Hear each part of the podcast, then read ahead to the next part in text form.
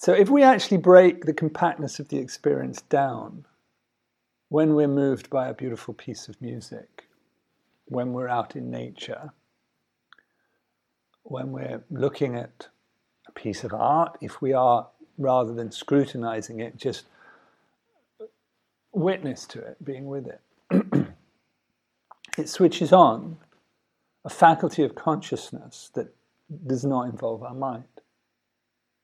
The moment we analyze that piece of music and tell ourselves how beautiful it is, we invade the experience again with the mind, and that deeper sense of connection is gone. So, what is it about that experience that transports us into an altered state or a higher state of consciousness? It doesn't always happen. You can sit and listen to a piece of music you love, or go out and walk through a forest that you are normally enchanted by, and be so overwhelmed with your own inner story that you're not touched at all by it. It's only when that capacity to engage at a beyond conceptual level gets triggered that we are touched or moved in a way that inspires us.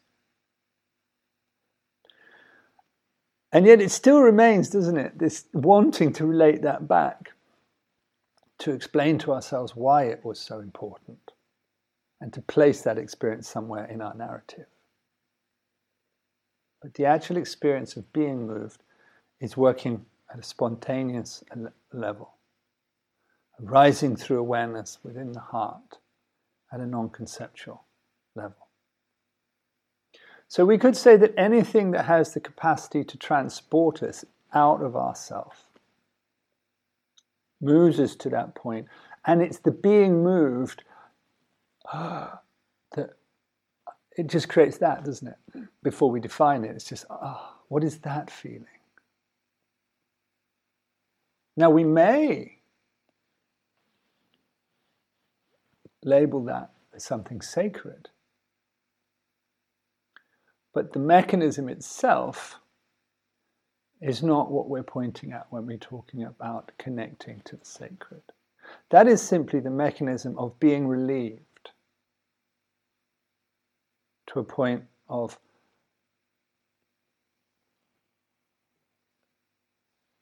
being liberated of the weight of self within the experience, being transported beyond ourself.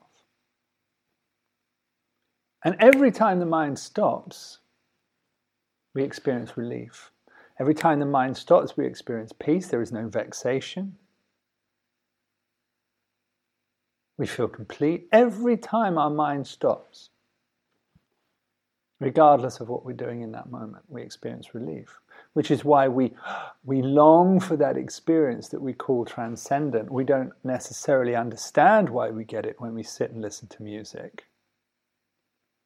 But the listening to music, we engage in the experience directly. It's not a cerebral process, just listening. So we can find these refuges in anything that triggers that state of consciousness within which the sense of me stops arising. can be whilst engaging in some kind of sport that takes all of your concentration to the point that you can't add anything more with your mind. You can just do it. So we've all probably got our personal pathways to what we would consider to be a transcendent or moving experience. That's important. Starting to understand the mechanism by which that happens to us is important because we might think that it's the music itself that is sacred, or that piece of art itself that is sacred. It's beautiful. But it's not what we're talking about here. It has the capacity to touch us.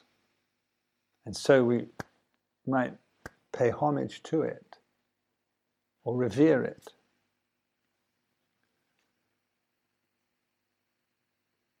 But it's the, it's the process that it triggers inside us that gets us closer to something which we might not yet fully understand.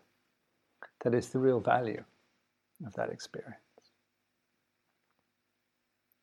So, we need to break the experience down. What's happening to us moment to moment? So we can see how this thing that's happening, whether I'm struggling in a state of frustration, vexation, worry, need, lacking, agitation, confusion, or whether I am utterly at peace within myself. Because we don't want to be suffering and we want to be free from suffering. And if we are in this uh, situation where we have an idea that if I do that, hopefully I might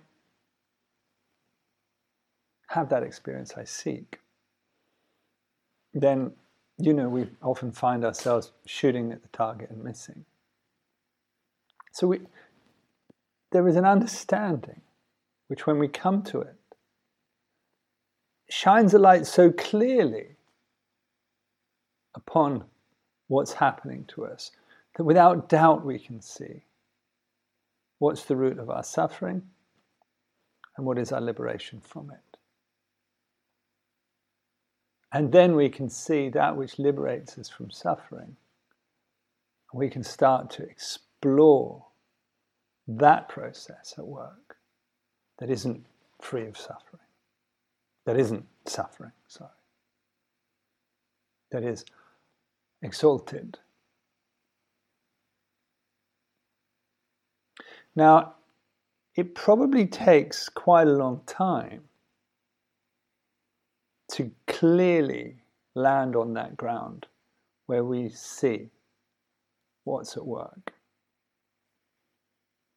You know, which is why we apportion our hopes and dreams or pin our hopes and dreams on all kinds of varied things. And it's extremely personal. I was talking during our internal alchemy retreat about that stage of our spiritual path that is personal and that stage of our spiritual path that is beyond that. Seeking personal meaning, we can't deny, is something that is important to us and will occupy us endlessly for lifetimes. And finding some kind of personal meaning for a while brings some kind of relief if we've been so desperately in search of it. But it doesn't last. Because the nature of this idea of self is, self, is co- to constantly reinvent itself. And what satisfies us one time may not satisfy us later. But along the way of touching what might be ultimately sacred in life, there are many things that we would feel to be sacred at a personal level and hold in a state of reverence and quite rightly so. So, how does this all go on? What's going on within us when we one sometimes feel a sense state of despair and separation, and sometimes feel a state of completion? What's happening?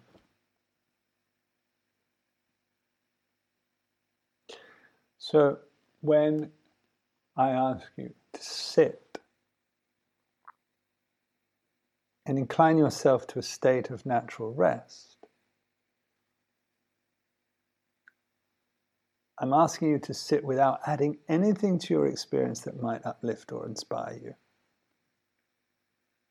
And to not seek to take anything from your experience that satisfies you at a personal level or gives you some sense of personal meaning.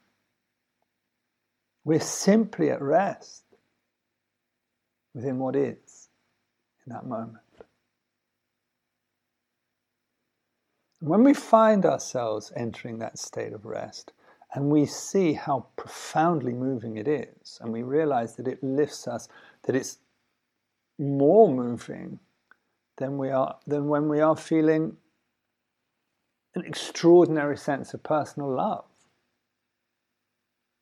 We start for the first time to get a glimpse that there is something innate within us rather than created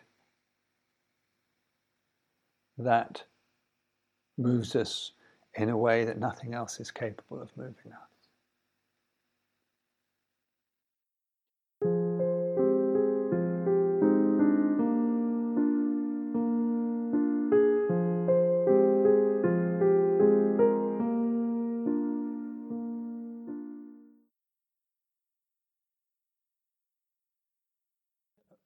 Awareness does not appear within the mind.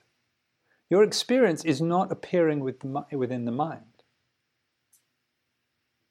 Your experience is appearing within the mirror of awareness and you're adding your mind to it.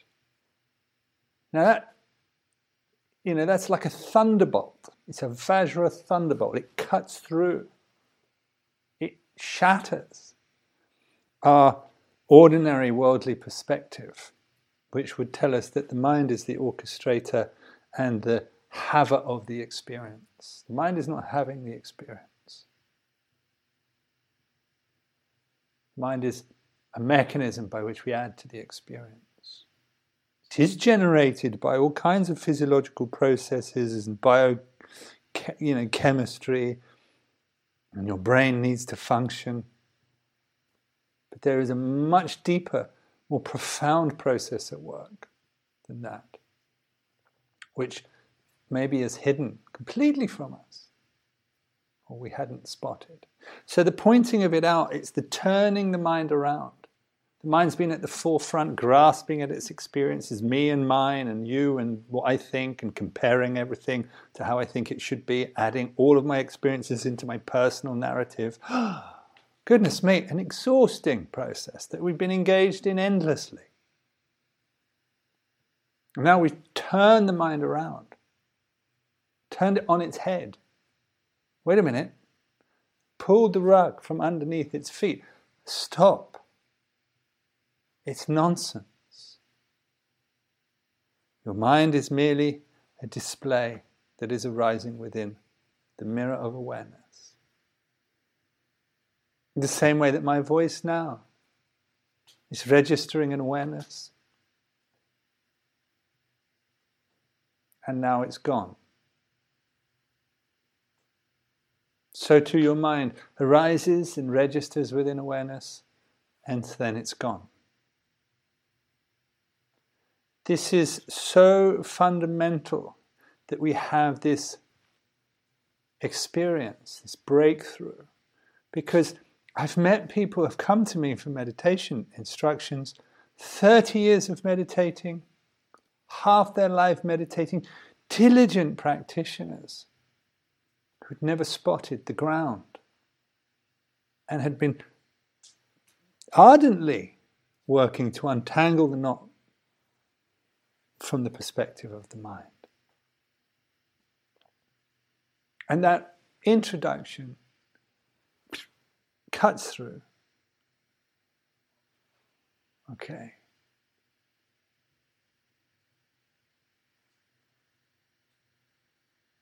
Are you with me? Are you with me? Now, we're not all in the same room. So, sharing these transmissions, it's not as easy as it is when we're all together. The ambience of the space that we're in isn't shared, it's not one space. But behind the room that you're in and the room that I'm in, all of it is arising from the same basic ground. Where you are right now and your appearance within that. Where I am right now and my appearance within that. We are both spontaneously arising, all of us spontaneously arising within the same basic space. And that basic space, And that awareness within which we're rising is not your awareness. It's not arising with you as the basic ground of you. It's this single, seamless field of awareness within which you are appearing now as you, or what you perceive yourself to be, and I am appearing now as me.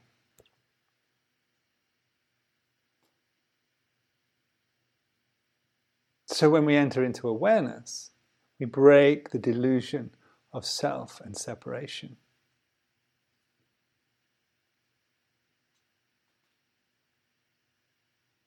And we are in the experience rather than looking in upon the experience. We are the experience. It is us, everything. It's one thing. Baffling to the mind. Probably write poetry about it or philosophy books. It's so clear, so clear to awareness when we see it.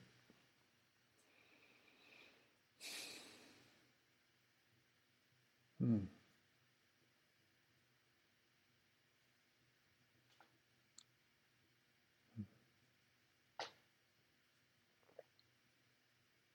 And then we just learn to practice, stopping within it, staying there, and leave everything in its wonderful display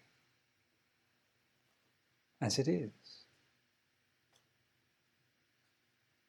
To rise and pass around us, within us, through us, without conflict without grasping it or rejecting